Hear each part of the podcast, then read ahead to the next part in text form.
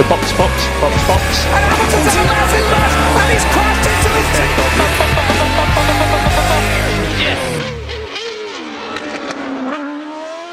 Herkese merhaba. Podstop Podcast'in formasyon turu serisinde her zaman olduğu gibi Halil, Deniz ve ben Burak sizlerle birlikteyiz.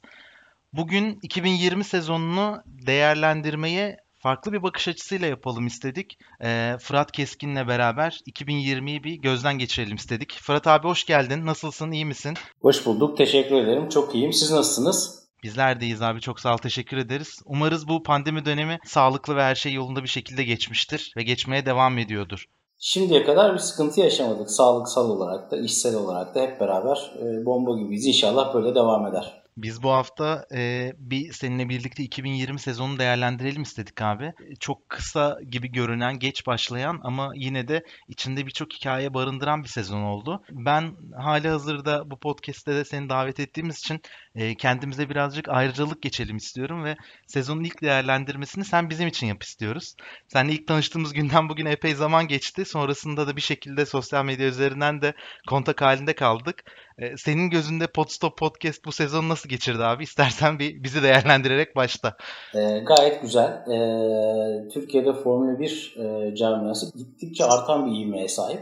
Yani sadece büyümüyor, artan bir ivmeyle büyüyor. Dolayısıyla e, bu e, hepimiz için çok keyifli bir dönem. E, özellikle Türkiye'de yarışın düzenlenmiş olması da bu ivmeyi zannedersem biraz daha arttırdı.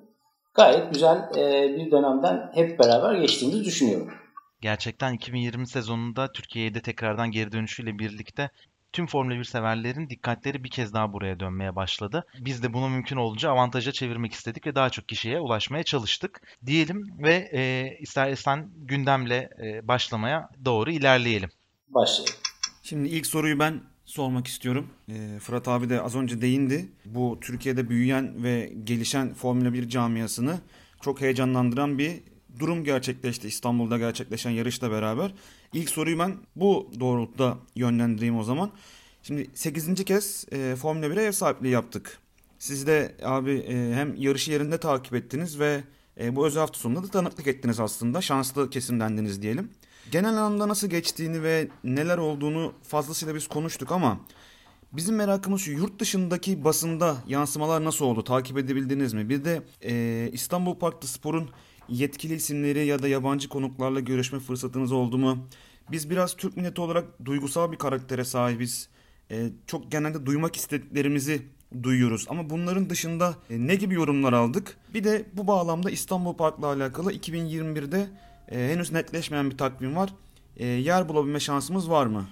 Şimdi 2020 yarışı için biz biraz ünlü Çin'de e, atasözü gibi yani bir Türk iyi bir şey yaptığı zaman onu aşağı çekmeye çalışmayın. Bırakın onlar birbirlerini aşağı çekerler diye bir atasözü vardır Çinlilerin ünlü. Ben Türkiye e, Grand Prix'sindeki eleştirileri biraz bu yönde görüyorum. Dolayısıyla işte asfalt eleştirildi, işte e, ne bileyim organizasyon eleştirildi vesaire. Öncelikle şunu belirtmek lazım. Bu dönemde bir organizasyon Türkiye'ye gelmesi son derece olumluydu. Ee, bunu başaran herkese teşekkür etmek lazım. Ee, bu başarı bize önümüzdeki senelerde de bu takvimde yer alabilme kapılarını en azından ihtimal olarak açtı. Ee, kesinlikle seneye gelir diyemiyoruz belki ama en azından şunu diyebiliyoruz.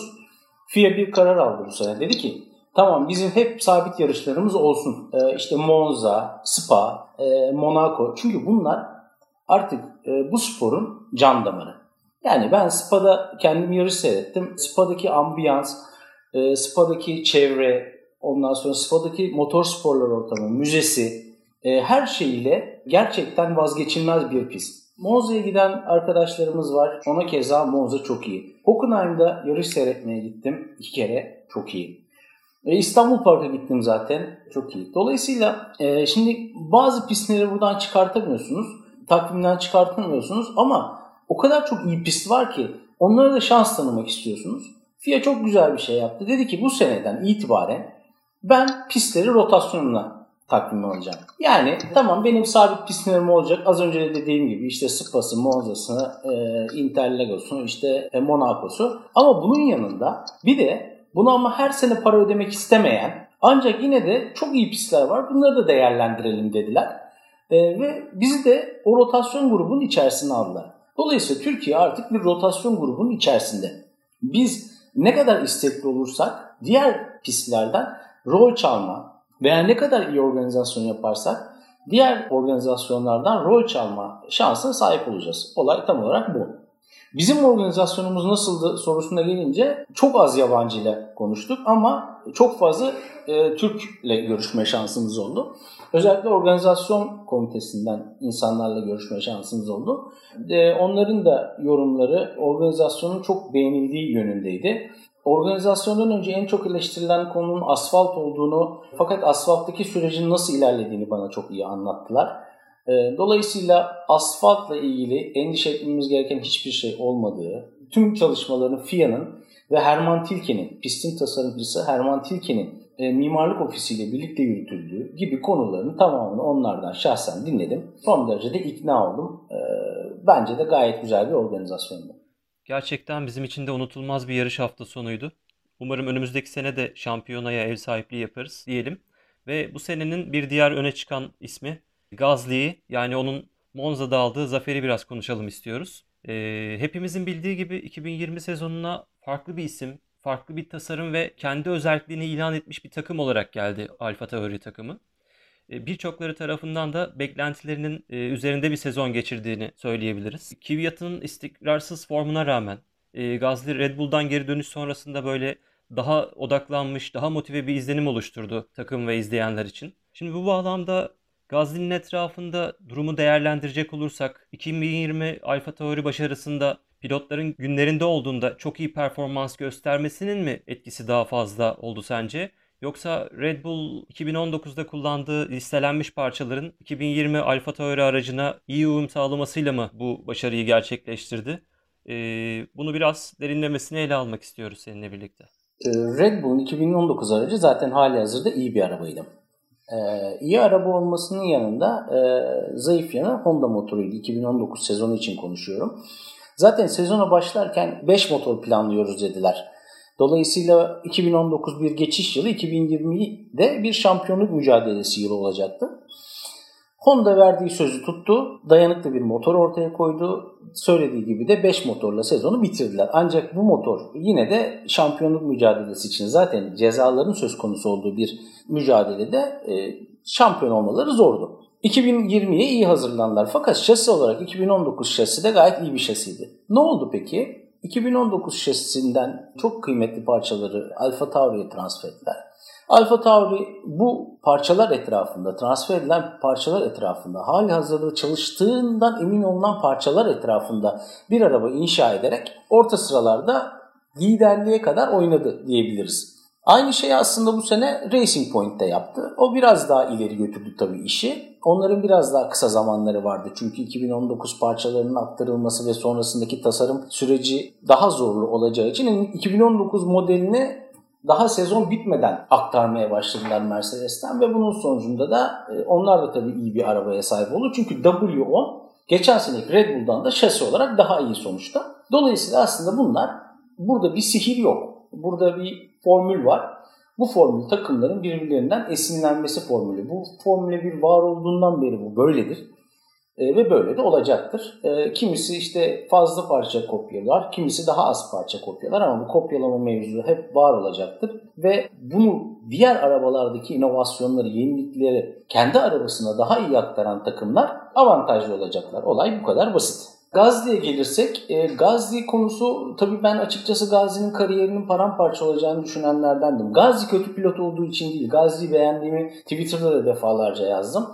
E, Gazli e, ama o moral bozukluğuyla ne yapacağını, çünkü bunlar çok genç, yani sizler de gençsiniz, biz de o yaşlardaydık. O yaşlarda yaşanan bu travma, e, drama, travma ne derseniz deyin, e, kariyerini çok olumsuz etkiler diye düşünüyorum açıkçası. E, fakat geçen sene Brezilya'da harika bir podyum yaptı. Onu da biraz kaosa bağladık. Ama onun dışında Monza'da göstermiş olduğu sürüş aslında onun ondan alt serilerden beri beklenen sürüştü. Yani e, alt serilerden gelen pek çok yetenekli pilot var. Biz her zaman Verstappen'ı konuşuyoruz. Geçen seneden itibaren Ferrari'ye transfer olduğu için Leclerc'i konuşuyoruz.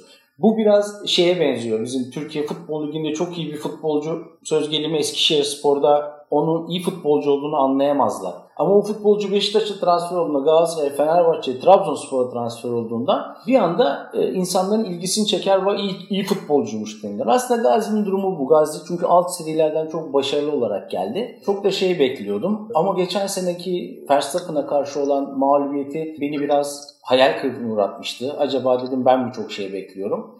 Ancak bu seneki performansı hayal kırıklığına rağmen gerçekleştirmiş olduğu performansı herhalde sezonun en iyi 5 pilotundan biri diyebiliriz rahatlıkla. Zaten geçen hafta sezonun en iyi 5 pilotu arasında da onu saydım. Peki buna paralel olarak 2027'de küçük bir bakış atmış olalım. Ee, takıma yeni katılan Çaylak Tsunado takımdaki Kvyat'ın yapamadığı neyi takıma katabilir sence? Bu konuyla ilgili ne söylemek istersin? Tsunado e, seyrettiğim en hızlı Japon. Yani Sato'ları falan da gördük tabi. En iyi Japon Tsunado. Çok hızlı. E, yarışçı olmak için her şeyi var. Bir kere boyunun kısa olması çok büyük bir avantaj. E, refleksleri çok kuvvetli. Ve şu anda hem inanılmaz bir araç hakimiyeti var hem de e, değişik bir yarış yarışa bakışı var yani. Bir iki tane Grand Prix iki yarışını seyrettim. Yarışçıların başlarında özellikle lastiklerini ve arabasını korumaya, olaylardan uzak durmaya çalışan bir havası var. Fakat yarış ilerledikçe pistte hani ilk turdan sonra veya birkaç turdan sonra yarış durulur. Yarış durulduktan sonra yavaş yavaş lastiklerini ve arabasını zorlayarak puanlara doğru gidiyor, galibiyetlere doğru gidiyor. İlginç bir yarış zekası var bence. Ama e, bunu tabii ben sadece geçen sene değerlendirdim Tsunoda'yı. Son zamanlarda yani son 2 senede 3 senede yoğunluktan alt seviyelere çok odaklanamıyorum. Geçen seneki Formula 2 yarışlarına bakarak bunu söylüyorum. Ondan beklentim var. Yani Alfa Tauri'ye çok şey katabilir diye düşünüyorum. Abi sorunun ilk kısmına o kadar güzel bir cevap verdin ki buna bir soru sormak zorundayım ben de şimdi. E, Gazli'ye söylediğin o moral bozukluğunun üstünden iyi geldi dedin. Peki bu moral bozukluğunun üzerinden Albon sence gelebilir mi? Ki bu sene tekrar Formula 1'de onu göremeyeceğiz. Bir de önce Gasly moral bozukluğuna uğrattı. Sonra Albon'u moral bozukluğuna uğrattı. Bu sene Perez Verstappen ikilisi arasında e, nasıl bir yarış göreceğiz? E, çok kısa bundan da cevaplarsan seviniriz. Şimdi bunu şöyle görmek lazım. Yani genel olarak ben de zaman zaman kuşkuya düşüyorum. Yani bu konuda yalan söylemeyeceğim. Red Bull her iki takım arkadaşına da aynı arabayı mı veriyor sanrısını taraftarlardan bana o kadar çok soru geliyor ki hem özelden hem herkese açık Twitter kanalından her yerden sorular geliyor bu konuyla ilgili. Öncelikle şunu tespit etmemiz lazım. Takımlar arabalarını lider pilota göre kurarlar. Yani takımın lider pilotu kimse onun isteğinin doğrultusunda bir e, araba yaratılmak istenir. Mesela bunu şöyle açıklıyor Adrian Newey e, RB9'da galiba. Diyor ki Mark Webber arabayı sezonu çıkardığımız zaman araba çok iyi durumda değildi. Fethel'in sürüş tarzına uymuyordu. Mark Webber'e daha uyumlu bir arabaydı. Ama Mark Webber şampiyonluk yarışı veremiyordu. Verecek durumda değildi. Verecek bir hıza da sahip değildi o anda. Dedik ki biz arabayı Fethel'e göre e, yaparsak acaba e, şampiyonluk şansımız olur mu? Bunu kendi kitabında anlatıyor ve o dönemde aracı şamp üzerine kurarak e, aracı şampiyonluğa götürüyorlar. RB9 olup olmadığından emin değilim. Yani kitabı çok defalar okudum ama Petel'in o dönemde yarıştığı seriden biri. Dolayısıyla burada da Red Bull'da da bence böyle bir durum var. Yani şimdi Verstappen o tip arabayı kullanmayı seviyor. Yani arkadan kayan arabayı çok rahat kontrol ediyor. Ee, onun sürdüğü arabalar e, biraz edge diyor Amerika, şey İngilizler. Yani böyle zor kullanması. Hep sınırda. Yani hep sınırda olmak lazım. Hep, e, iyi kontrol etmek lazım. Hep dikkatli olmak lazım. E, ve onun uygun da yeteneğin olması lazım. Red Bull arabaları biraz sanki o nedenle diğer pilotlara göre zor geliyor. Gazli'nin, Albon'un hayal kırıklıklarını ben biraz da buna bağlıyorum. Çünkü her ikisi de yeteneksiz pilotlar değil. Ama arabanın tamamen Verstappen'a göre tasarlanması ve üretilmesi neticesinde de o pilotlar geride kalıyorlar. Gazli döndü geriye, Albon dönebilir mi? İşte Albon bu sene DTM yani Deutsche Touring Meisterschafts'ta, e, Touring Wagen Meisterschafts'ta dönüyor.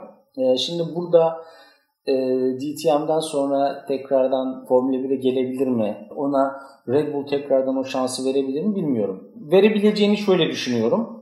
Tsunoda zaten Japon partnerleri Honda'dan dolayı tamam çok yetenekli pilot. Zaten kendini belli ediyor ama biraz onun tabii ki etkisi var. Gazli'yi kesinlikle Red Bull'da düşünmediğini söylüyor Helmut Marko. Çünkü Gazli'nin bir takım demeçlerinden rahatsız olmuşlar. Zaten son derece net ortada. Çünkü bu sene bence Gazli geçebilirdi Verstappen'ın yanına. Gazi'nin bu arada Renault ile flört ettiği söyleniyor. Belki Gazi'nin olası bir Renault transferinde, olası bir takım değiştirmesinde sanki Gazi'nin yerine Albon'u tekrar oturturlarmış gibi geliyor. Çünkü onun da nedeni Red Bull'un diğer ortağının hatta büyük hissedar yanılmıyorsam Taylandlı olması. Albon'un da Taylandlı bir pilot olması. Yani bu tip şeyler e, maalesef Formula 1'de hep etkili oldu. Hep de etkili olmaya devam edecek diye düşünüyorum. Teşekkürler abi. Sıradaki sorumuzla devam edelim. Bu sezonun en çok dikkat çeken 3-5 olayından birisini biraz daha detaylıca konuşalım istiyorum. Ee, sezonun sonuna doğru yaklaştığımızda geldiğimizde şampiyonanın işte hem takımlar tarafında hem sürücüler tarafında şampiyonunun belli olması ve Türkiye Grand Prix'sinin de aslında geride kalması e, sporu o kadar da çok sıkı takip etmeyen seyirciler için e, Bahreyn'de öyle çok fazla heyecan duyulmayan yarışlardan birini izleriz gözüyle belki de takip edilmedi, gözden kaçtı. Fakat bu yarışta son yılların belki de en büyük kazalarından birisini yaşadık. Mucizevi bir şekilde Grosjean yanın aracın içerisinden kendi başına kurtuldu ve neyse ki hayatta kaldı. Ee, yarışı takip ederken uzun düzlüğün sonundan çekilen görüntüde arka taraftaki alev topunu gördüğünde e, ne hissettin? Ben bunu merak ediyorum. Bunu sormak istedim. E, yakın dönemde işte Bianchi kazasından sonra değişen regülasyonlar e, ve bu değişikliklerin ne kadar başarılı olduğunu kanıtlayan e, Grosjean kazasıydı. E, bundan sonra tekrardan e, bu regülasyonlarda bir tekrar bir revize olur mu? Bir revize revizasyona gidilir mi? Ve iş güvenliği açısından dikkate alındığında sporda hala tehlike riskinin olduğu alanlar nelerdir? Ee, senin aklındaki notlarla bunları cevaplamanı rica edeceğim.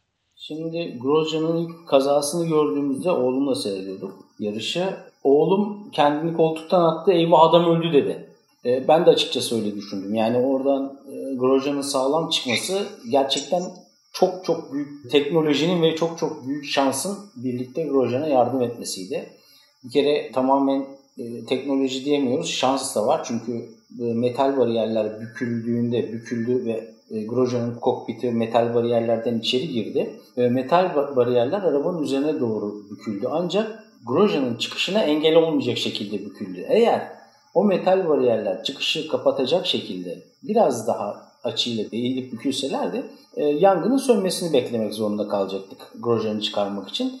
Bu durumda ne olacaktı? Zaten hali hazırda ikinci derece yanıtlarla sorunlar yaşayan Grosjean çok daha ağır yaralanacaktı. Burası bir kere e, neredeyse kesin.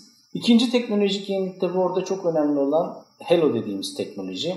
Çok tartışılan Hello yeniden ne kadar faydalı bir icat olduğunu e, herkese gösterdi. En başta da e, Grosjean'ın kendisine e, gösterdi. Çünkü Grosjean ilk başlarda Hello'ya karşıydı. Ben de çok sıcak bakmadım. Çok net söylemek gerekirse, çok açık söylemek gerekirse ama karşı olan birkaç pilottan birisi de Grosjean'dı. Sanırım o da o demeçlerini şu anda hatırlıyordur gülerek. Çok büyük bir dayanıma sahip 12 ton yükü çekebilen küçücük bir parça aslında. Titanyum vesaire, zilon gibi teknolojinin en üst e, mertebesinde malzemelerin kullanıldığı, küçücük parçanın üzerinde bir otobüsü taşıyabileceği dayanıklılığa sahip bir parçadan bahsediyoruz. İkinci etken tabii ki oydu. En önemli etkenlerden biri tabii yanmaz kıyafetler, işte Nomex diye çok yine uzay teknolojisinin kullanıldığı malzemelerdir bunlar. Bunlar da yine 30-35 saniyeye kadar koruma sağlıyorlar pilota. E ne oldu burada? Şansı işte 30 28-30 saniye civarında çıktı e, Grosjean ve ikinci derece yanıklarla çıktı. Eğer bu süre dediğimiz gibi biraz uzasaydı, uzasaydı 40 saniyeler, 45 saniyeler olsaydı başka bir görüntüyle karşılaşacaktık. Onun dışında bizim dikkatimizi çeken eksiklik neydi? Benim dikkatimi çeken eksiklik. Bu bariyerlerin nasıl o şekilde piste yerleştirildiği, o açıyla piste yerleştirildiğini nasıl fark etmediler? Çünkü daha yarışın ısınma turunda biz o bariyerler geçerken ya bu bariyerler ne kadar saçma duruyor diye konuştuğumuz bir yarışta bunun başımıza gelmesi ya bizim gördüğümüzü bu adamlar niye göremiyor dedirtti. Diğer önemli parametrelerden birisi metal bariyerler. Metal bariyerler eskiden hiç bariyerlerin olmadığı dönemleri düşünün. O zamanlarda çok sayıda pilot ölüyordu. Sonra metal bariyerler geldi ve pilotlar nispeten kurtulmaya başladılar. Ne kadar iyi falan denilmeye başlandı. Ancak yine de metal bariyerlerin sonra zaman içerisinde özellikle 70'lerde 80'lerde 80'lerin başında çok can aldığına şahit olundu. Bunun üzerine tek pro denilen işte polimer ham maddeli bir takım bariyerler kullanılmaya başlandı. Lastikler, metal bariyerlerin önüne lastikler dizildi vesaire gibi şeyler yapıldı. Bunun da gözden kaçmış olması bana çok acayip geliyor. Yani orada metal bariyerlerin çıplak bir şekilde piste bu kadar yakın durması açısından da geçtim. Biraz garipti. Bence bu tip konulara önümüzdeki sezonda daha çok dikkat edeceklerdir. Grosjean'ın kazası bence bu tip konuları anlamalarında daha çok etkili olacak. Umarız bu tarz kazalar yaşanmaz. Ee, biz de bunları çok fazla konuşmaya devam etmeyiz diye temenni edelim ve e, konuyu biraz da FIA tarafına çekmek istiyorum ben. E, sezon ortasında İtalya Grand Prix'si yanlış hatırlamıyorsam bazı kurallarda değişiklik yapıldı ve farklı motor modu kullanımını yasakladı FIA. Bu yasaklamanın da bahanesi olarak aslında e, üreticilerin dayanıklılık gelişimini bahane ettiler ve performans kazanmasını durdurmaya yönelik vesaire gibi bazı açıklamalar yaptılar. E, tabii biz izleyenler olarak sezon içinde yapıldı ve hani Mercedes'in biraz olsun hızını azaltıp e, sıralama turlarında daha yakın mücadele izlemeye yönelik bir karar olduğu yönünde yorumladık. Gördüğümüz gibi de e, sıralama turlarında Red Bull ile Mercedes arasındaki fark e, saniyenin e, yarısı kadar kapandı. E, bu değişikliği sen nasıl yorumluyorsun abi? Bu spora yapılan yapay bir müdahale olarak yorumlayabilir miyiz? Yoksa gerçekten e, teknik açıdan motorların dayanıklılığına etkisi olan bir karar mı? E, motor tarafındaki teknik bilgilerini biliyoruz. Bu tarafta aydınlatırsan seviniriz. Şimdi ben e, hiçbir zaman kural değişikliklerine karşı çıkmadım. Kural değişiklikleri benim gözümde mühendislik formasyonu olan bir, almış bir insan olarak benim her zaman hoşuma gider.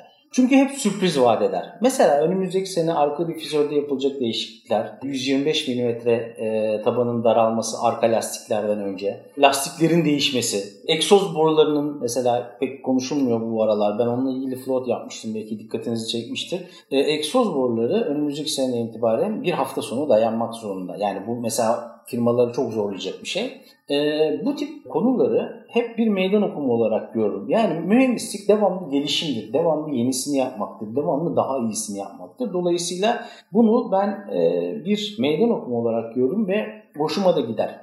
Eskiden de bu böyle olurdu. Yani Lotus bir e, ground efekti geliştirirdi. O ground efekt sonradan o kaldırıldı filan fiyat tarafından. Çünkü işte en iyi Lotus yapıyordu.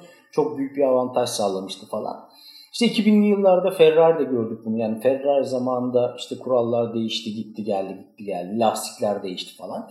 Bunların tamamı aslında biraz piste denge getirme çabası. Yani burada ben vay efendim hani niye bu kural değişiklikleri yapılıyor işte Mercedes'in önü mü kesiliyor falan. Yani aslında kesilir. Kesilmesi de belki lazım. Ama bunun ne zaman yapılması lazım konusu önemli. Bunun sene başında yapılması lazımdı. Çünkü biz bu motorları ilk defa kullanmıyoruz. Yani 6 sezonun veya 6 sezonu devirmiş 7. sezonuna koşan motorlardan bahsediyoruz. Dolayısıyla işte kanun koyucuların böyle bir şey yapacaklardıysa bunu buna sezon öncesinde karar vermeleri lazım. Çünkü motorların tasarımları, gidecekleri ömürler, komponentlerin dayanımı gibi konuların tamamı motoru hangi motor modunda kullanacağınızla doğrudan ilişkili. Dolayısıyla siz bir motor tasarlıyorsunuz. İşte diyorsunuz ki ben şu devirde işte şu kadar e, kilometreye şu anda işte şimdiki motorların 7500 km dayanacak şekilde yapıldığını e, aşağı yukarı biliyoruz. 6500-7500 km arasında dayanacak bir motor yapacağım diyorsun. Onu da işte zaman zaman tempoyu düşüreceğim, zaman zaman tempoyu artacağım, onu da koruyacağım diyorsun. Ama e, ne oldu bu yapılan bu değişiklik? Bir anda bu değişikliği en çok isteyen iki takımdan biri olan Red Bull aleyhine işledi. Red Bull'da arka arka elektrik problemleri görmeye başladı. E, üç kere elektrik problemleriyle yolda kaldı bir Avusturya yarış sezon başıydı. İkisi motor kuralları değiştikten sonra. Dolayısıyla Mercedes'i tabii önünü kesmek istemelerini anlıyorum. E, destekliyorum da bu arada kural değişimlerini tamamen. Ama bunun böyle sezon ortasında hadi bakalım iki yarış sonra değiştiriyoruz gibi şeylerle değiştirilmesi bunu geçen sene lastik oylamasında da görmüştük Avusturya'da. Sezon ortasında lastikleri değiştirelim. Olur mu öyle şey? Zaten sen o lastiğe göre araba tasarlıyorsun. Çünkü her lastiği çalıştıracak bir yere basma kuvveti var. Yani onun fazlası lastiği hırpalar, azı lastiği çalıştırmaz vesaire vesaire. Sen testlerle, önceki sezonda yapılan lastik testleriyle bir arabanın e, o lastiği çalıştırmak için kaç kilogram force e, kuvvet üretmesi gerektiğini e, hesaplıyorsun. Adam çıkıyor diyor ki sezon ortasında Avusturya'da hadi lastikleri oynayalım değiştirelim. E şimdi O zaman bu ne oluyor? İyi iş yapan takımı cezalandırmak oluyor. İşte aynı şekilde motor kurallarının sezon ortasında değişmesi. Bu tabii çok sık olursa bu işin ciddiyetine e, limon sıkar. Yani bunun bu şekilde olmaması lazım. Dediğim gibi bu sezonda olduğu gibi açıklarsınız kuralları. Önümüzdeki sezon bunlar bunlar bunlar değişecek dersiniz. Ve bence inanılmaz önemli bu seneki kural değişimleri. Bütün takımlar çalışırlar ve bu kural değişimlerine uyum sağlamaya çalışırlar. Arabalarını ona göre tasarlarlar. Ve e, bu işten alnının akıyla çıkan takımla şampiyon olur. Bu iş bu kadar basit. Kesinlikle biz de aynı şeyleri konuşmuştuk geçtiğimiz günlerde. Ee, ben pandemiyle birlikte gelişen, daha doğrusu geliştirilen bu farklı sezon takvimi hakkında bir soru sormak istiyorum. Ee, bilindiği üzere sezona takvimin tamamının e, bir türlü netleşmediği bir şekilde başlamak zorunda kaldık. Bazı pistler yeni eklendi, bazıları çıkartıldı. Hatta 3 hafta üst üste yarışlar izledik ve e, Imola'da cuma gün yapılan serbest antrenmanlar kaldırıldı. Farklı opsiyonlar denendi bu anlamda. Özetle takımların sürekli olarak esneklik sergilemek zorunda oldukları bir sezon izledik aslında. Bu açıdan baktığımızda takımlar takvime yeni eklenen pistlere nasıl uyum sağladı sence? Ee, kağıt üstünde bakıldığında bu pistler normal bir sezon takvimine göre hangi takımlara avantaj sağlamış olabilir ya da hangileri bu seçimlerden kötü bir şekilde etkilenmiş olabilir? Senin izlenimlerin neler abi? Şöyle bir gerçek var yani 2000'lerdeki dominasyonlarda 1980'lerde McLaren çok iyi uyum sağlıyordu. 90'larda kısmen Williams kural değişimlerine çok iyi uyum sağlayan ekip oldu. 2000'lerde de Ferrari oldu. Mahalle Ferrari oldu. Temel konu iyi takım olmaktan geçiyor. Yani iyi takımlar değişimlere en iyi uyum sağlayan takımlardır. 2000'lerin başında 1999'dan itibaren değişen kurallarda Ferrari'nin önü kesilmeye çalışıldı ama Ferrari hep kazandı. Neden? Çünkü çok iyi bir ekibi vardı. Her türlü değişime uyum sağlayan bir ekibi vardı. Formula 1 bir ekip işidir. Yani bu bir takım spordur derken her zaman bunu vurgulamaya çalışıyorum. Kenarındaki taktisyeninden, lastik için getirilen mühendisinden, sürüş dinamiği mühendisinden, işte aerodinamik ekibinden, motor ekibinden vesairesinden. En iyi ekipler her zaman koşullara en iyi uyum sağlayan ekiplerdir. Dolayısıyla e, bu tip koşulların değişmesi yarışlara evet bir sürpriz faktörü kattı ve benim çok hoşuma gitti. E, ama çoğunda da yine kazanan değişmedi. Yani evet daha heyecanlı oldu, daha belirsiz oldu. Belki de değişecek şeyler de yaşandı yani sonucu değiştirecek şeyler de yaşandı. Yine de sonuçta çoğunda kazanan ekip pek değişmedi diye düşünüyorum. Ama ben FIA'nın bu yaptığı şeyi zaten rotasyonla ilgili aldığı kararı da ben bu değişikliklerdeki keyfe bağlıyorum. Yani bu değişikliklerde aslında seyirciler o kadar keyif aldılar ki bilinmeyen e, bir takım parametreler oynamaya başladı çünkü. Lastik kullanımını kestiremiyorsunuz. Şimdi Abu Dhabi'de bir lastiğin kaç tur gittiğini biz biliyoruz. 10 senedir biliyoruz. Ama Portimao'da bunu kimse bilmiyordu. Dolayısıyla ona uyum sağlamaya, sağlamak biraz da sürücünün becerisiydi. İstanbul'daki yeni asfalt üzerine yağmur yağmış. İstanbul'da en son yağmur yarışı ne zaman oldu hatırlamıyorum. Yani ve yeni asfalt ve yeni yağmur ve yeni arabalar gibi değişimler gerçekten yarışı çok keyifli bir hale soktu ve ne yaptı? Sürücüleri aslında bir nevi birbiriyle dengeledi. Arabaları birbiriyle dengeledi. İyi sürücü öne çıkmayı başardı. Dolayısıyla ben bu tip değişimleri destekliyorum. Olması gereken bunlar. Çoğunlukla sonuçta yine en iyi takım yarışı kazanacaktır. Ama oraya gidene kadar, o yarışı kazana, kazanana kadar ki yollar farklı olabilir. O da bize keyif katar. O yüzden destekliyorum bu kararları. Peki ilerleyen yıllarda bu yıl eklenen pistlerden hangilerini düzenli olarak görmek isterdin Grand Prix'de ya da bunların dışında takvime hangi pistlerin eklenmesini isterdin? Mugello bence muhteşem bir pist.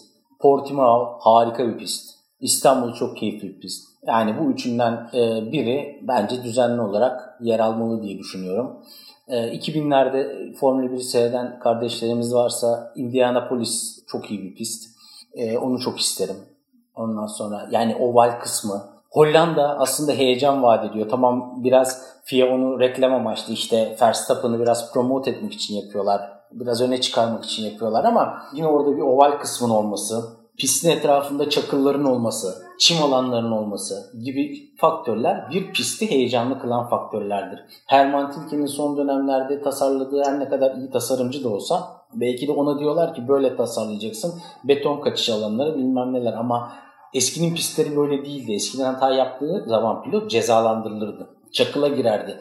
O çakıldan çıkmaya çalışırken zaman kaybederdi. Bazen çıkamazdı. Çimde kayar, spin atar, bariyerlerde e, sonlanırdı yarışı.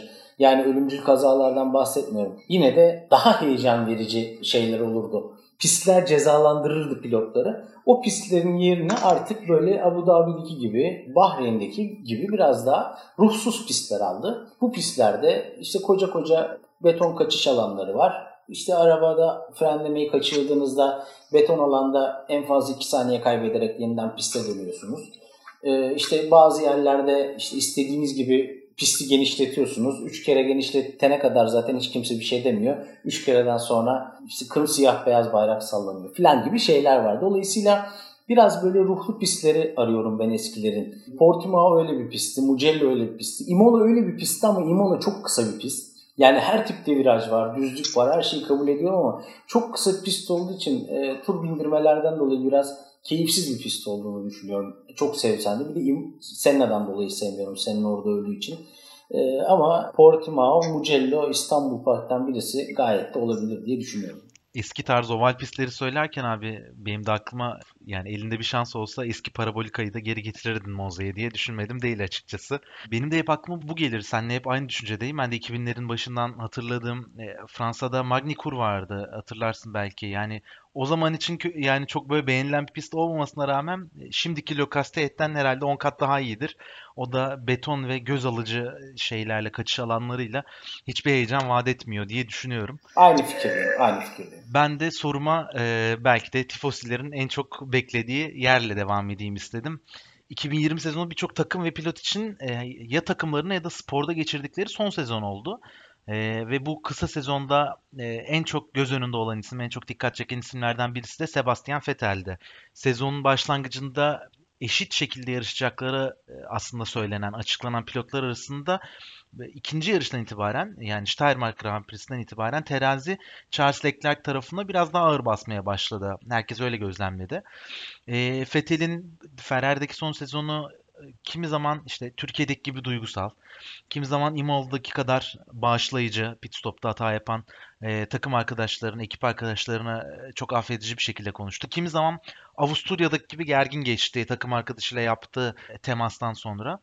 Bu anlamda Ferrari'nin tarihindeki en başarısız sezonlardan birisinin e, Vettel'in son dansıyla kesişmesi, ona yapılan eleştiriler haksız çıkarabilmesi için ona bir fırsat vermediğini düşünüyor musun? E, bunun yanında Charles Leclerc'in takım arkadaşının bu kadar ezici bir şekilde geçmesinde takımın Vettel'i gözden çıkarmasının etkisi ne oldu sence ve e, bunun paralelinde olarak Ferrari geride bıraktığı Vettel sonrasındaki dönemde 2020'de ilk olarak sence hangi alana odaklanmalı?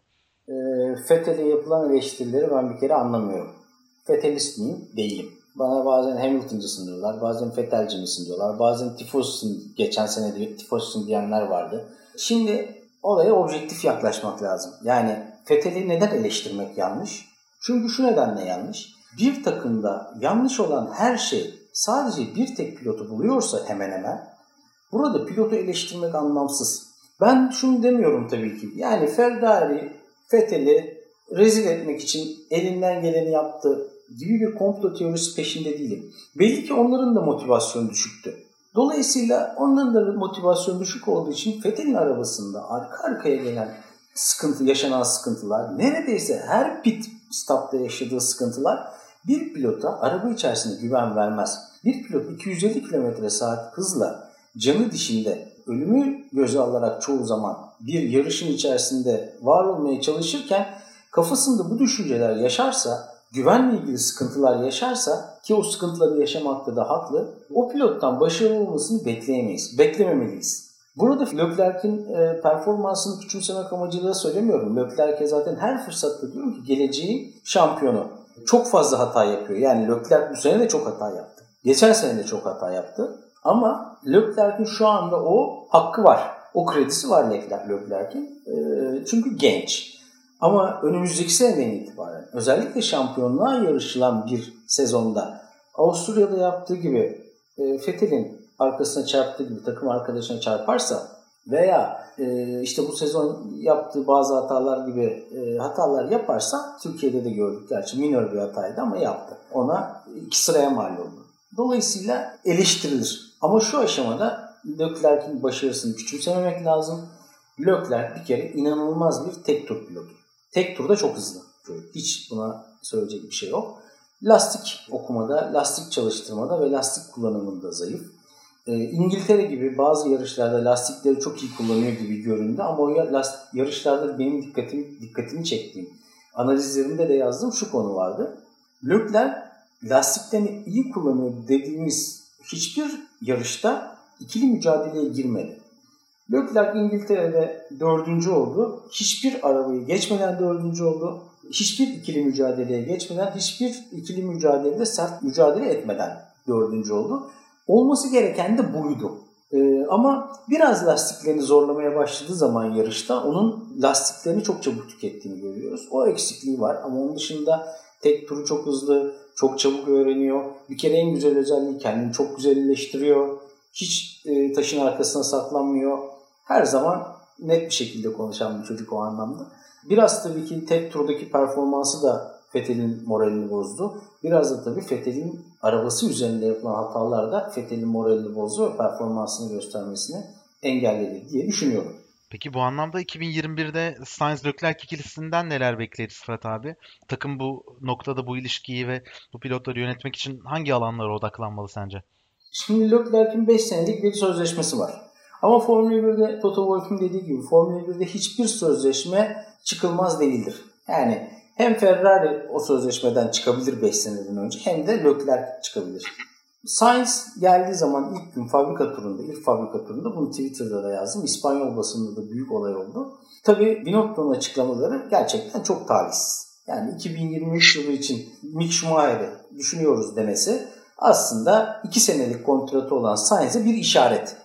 Leclerc'in 5 sene kontratı var. Sainz'in 2 sene kontratı var. Yani bu şu anlama geliyor. Sainz sen 2021-2022'de yarışacaksın. Eğer 2023'te e, Mick Schumacher iyi bir gelişim göstermişse o koltuğa o oturacak demektir. Tabii bu çok olumsuz etki eder. E, bundan şimdi herkes her iki tarafta işte yok biz onu kastetmedik, yok ben onlar onu kastetmediler falan diye açıklamalarla e, bu açıklamanın etrafından dolanmaya çalışıyorlar ama bence her şey ortada net bir şekilde. Sainz Leclerc'e karşı ne yapabilir? Sainz yarış temposu çok iyi olan bir pilot. Sıralama temposu yarış temposuna göre biraz daha geride olan bir pilot. Leclerc de tam tersi. Sıralama temposu yarış temposunun önünde olan bir pilot.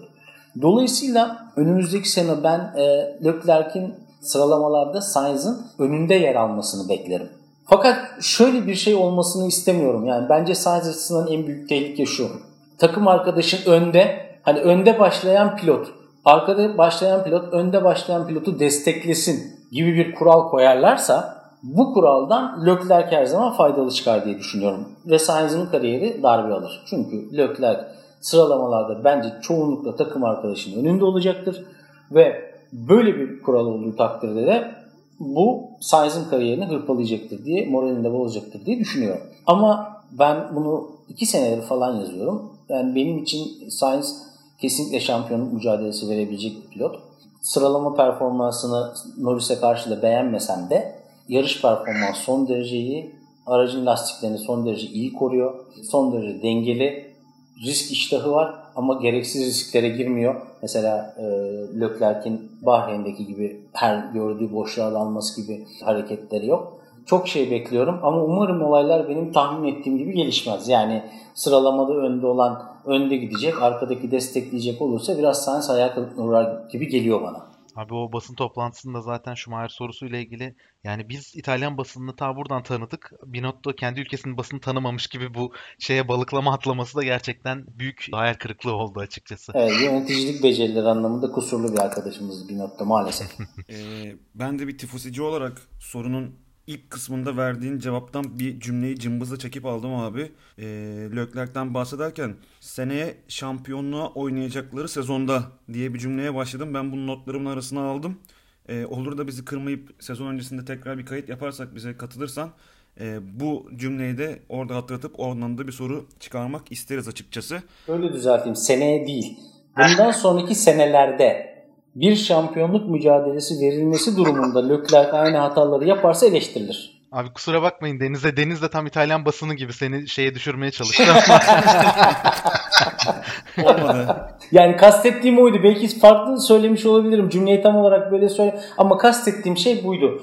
Fakat bir de şu da var. Yani seneye şimdi e, seneye Ferrari şampiyonluk mücadelesi vermesi beklenmiyor. E, ama şampiyonluk mücadelesi vermesi beklenmese de istediğim gibi hata yapabilirim anlamına gelmiyor bu yani. Yavaş yavaş eleştiriler başlayacaktır. Dikkat etmesi lazım ama özellikle bu tip hataları karar hatalarını kendisi de söyledi. Kararlar konusunda hata yapıyorum diye. Mücadelelerimi daha iyi seçmeliyim dedi Bahreyn'den sonra. Daha doğru seçmeliyim dedi. Yani hatalı karar veriyorum dedi e, seçtiğim mücadelelerle ilgili. E, dolayısıyla mücadelesini daha doğru seçerse e, veya karar hatalarını tekrar etmezse böyle gider. Ferrari'nin öz çocuğu çünkü. Ama bu tip hatalar yapmaya devam ederse ve özellikle bir şampiyonluk sezonunda bu hataları yapar ve şampiyonluğu kaybederse tifosiler hiç kimsenin gözünün yaşına bakmaz. E, 77'de Niki Lauda'nın gözünün yaşına bakmadılar. 2006'da Schumacher'in gözünün yaşına bakmadılar. Schumacher Ferrari'nin en efsane pilotlarından biri. 2001 sezonunda 99 sezonunda o kadar sert eleştirildi ki İtalyan basınında. O dönemleri şimdi seyretmeyenler veya o dönemde yabancı basını seyret, takip etmeyenler çok bilmezler. Ama 99, 2001, 2006 sezonlarında inanılmaz sert eleştirildi İtalyanlar tarafından ve bu ismin adı Michael Schumacher. Dolayısıyla Michael Schumacher'ın eleştirildiği bir ortamda herkes eleştirilir, herkesin bileti kesilir. Ona göre herkesin ayağının denk alması gerekir. Bu sözümüzü de buradan e, Leclerc'e ve dolayısıyla Ferrari ekibine gönderelim deyip diğer soruya geçiyorum abi. Birçok e, spor sever Aston Martin'in motor sporlarının zirvesinde Formula 1'de göreceğim için çok heyecanlı. E, ben de dahil bu ekibe. E, yeşilleri tekrardan pistlerde izlerken bizlere e, dikkat etmemiz gereken önerilerin neler olacak? Yani mesela e, köklü bir markanın bir fabrika takımına dönüşmesi olabilir mi? Dört kez dünya şampiyonunun e, Ferrari'den geçip yeni bir markaya liderlik etmesi tarafından mı bakmamız lazım? Yoksa pembe Mercedes'in bir İngiliz efsanesine e, dönüşmesinin keyfini mi çıkarmamız lazım? Neler tavsiye edersin bize? Şimdi Aston Martin çok köklü bir marka olmakla beraber çok büyük bir otomotiv firması değil. Genellikle yatırımcı konsorsiyumları tarafından yönetildi. Bu sene zaten Daimler ortağıydı. Biraz daha hisse aldılar. Biraz daha bu işe kıymet veren, otomotiv sektörüne veya yarışlara kıymet veren bir ekip hissedarlar arasına katıldı. Yani salt para kazanma aracı olarak bakmayan veya biraz firmaya değer kazandıralım da sonunda satarız gider e, diye bakmayan insanlar tarafından devralındı. Mesela Williams konusunda benim hala kuşkularım var. Yani Williams'ı bir yatırımcı firma satın aldı. Ama bunların amacı ne? Bunların amacı yarışmak mı? Yoksa firmayı aldık biraz, biraz kar edelim. İşte biraz da belki kara para aklarız nasıl yapacaklarsa. Ondan sonra sonra da satarız gider mi diye aldılar. Yoksa Williams bu yarış dünyasının köklü bir markasıdır ve hep var olmalıdır diye mi satın aldılar? Yani McLaren satın alan ekip gibi bir satın aldı. 1980'de Ron Dennis'in önderliğinde bir konsorsiyum satın almıştı McLaren'ı. Bunlar tabi o markayı çok büyük yerlere getirdiler. Yani şu anda gridin en büyük ikinci takımı Ferrari'den sonra. Williams'ın üçüncü takımı. E, dolayısıyla onların amacının ben kıymetli bir yarış takımı yaratmak, kıymetli bir fabrika takımı yaratmak olduğunu düşünüyorum. Ve bunun içinde gerekli her şeye sahipler. Fethel'in oraya geçmesi neden çok önemli? İlk defa şampiyonluk mücadelesi verecek bir veya vermiş olan bir pilota sahipler. Bu tecrübeyi yaşamış bir pilotları hiç olmadı. Oranın psikolojisi nasıldır? Önde yarışmanın psikolojisi nasıldır? Heyecanı nasıldır? Nasıl kararlar vermek lazıma dair bu yönde pilotlara olmadı. Vettel onlara bunu verecek. Yani şimdi bunu Alman basın da sıkça yazdı. Ben buna katılıyorum. Ee, Sayın Serhan Acar da bunu sonradan söyledi. Önlerde yarışmakla orta sıralarda yarışmak farklı şeyler. Farklı dinamikleri var. Pitlerde vermeniz gereken kararlar farklı. Pilot yapılanmanız farklı olmalı. İşte arabayı farklı düşünmelisiniz. Çünkü önde yarışmak e, başka bir kafa yapısı gerektiriyor. E, dolayısıyla sıralamalara farklı hazırlanmanız lazım. Bunların tamamı, tamamı önemli. Fettel onlarda pilot anlamında eksik olan o tecrübeyi götürüyor oraya. Yani Fethel'i beğenenler de var bugün, beğenmeyenler de var. Beğenelim veya beğenmeyelim. Dört kere dünya şampiyonu olmuş pilottan bahsediyoruz ve özellikle de Alonso gibi kuvvetli bir rakibe karşı son yarışta kazandığı bir şampiyonluk var. Bence çok kıymetli bir şampiyonluk. Alonso'nun işi yaptığı iş de çok kıymetli tabii. Yani yanlış anlaşılmak istemiyorum. Ama son yarışa kadar devam eden bir e, şampiyonluk mücadelesinde nasıl şampiyonluk mücadelesi verilmesi gerektiğini öğrendi. Veya 2017-2018'de yaşadı şampiyonluk mücadelesinin baskısını yaşadı. O da hata yaptı. Şanssızlıkları da vardı. Takım da hata yaptı. Pek çok hatanın birleşimiyle beraber her iki şampiyonlukta kaçtı. Sonuç olarak Vettel'in Aston Martin'e katılması bence değerli bir olaydır. Aston Martin'in önlerde yarışacak bir felsefeye çıkarabileceğini düşünüyorum. Çünkü takım patronundan tutun, firmanın sahibinden tutun, teknik patronuna kadar kimsenin bu konuda bir fikri yok. Dolayısıyla e, bu konuda fikri olan biri var o da Vettel. Fakat 2021 için, e, 2021'den sonra bir konu daha konuşuluyor. Belki Adrian Newey alacaklar, almaya çalışıyorlar. Adrian Newey'nin bir İngiliz spor araba hastası olduğunu biliyoruz. Yani İngiliz spor arabalarını Jaguar gibi, Aston Martin gibi çok seviyor hastası ve bunların böyle sürüş günleri falan oluyor. Bunlara falan devamlı katılan bir adam. Bu sene de Aston Martin'in sürüş günlerine katıldı. Ee, Silverstone pistinde yapıldı. Donington'da da yapıldı galiba bir tane sonradan. Bu sürüş günlerinde e, Aston Martin kullandı. Kullanmaktan çok keyif aldığını söyledi. Aston Martin yöneticilerine bu fırsatı verdikleri için teşekkür etti. Aston Martin yöneticileri ona teşekkür etti filan derken zaten bir söylenti vardı ortada. Adrian Newey isteniyor Aston Martin tarafından diye. Bir de öyle bir şey var. Daha çok ben sanki hazırlıkları 2022'ye yönelikmiş gibi diye düşünüyorum Aston Martin. Ama bence kesinlikle amaçları şampiyon olmak ve Vettel'i de kesinlikle o nedenle transfer ettiler. Ferrari değerlendirmesiyle birlikte bu bölümümüzün sonuna geldik. Podstop Podcast formasyon turu serimizde Fırat Keskin'le birlikte sezonu değerlendirmeye devam edeceğiz. Ee, diğer hazırladığımız sorular siz takipçilerimizden gelen sorularla Fırat Keskin'le sohbetimize devam edeceğiz. Bir sonraki bölümde görüşmek üzere, hoşçakalın.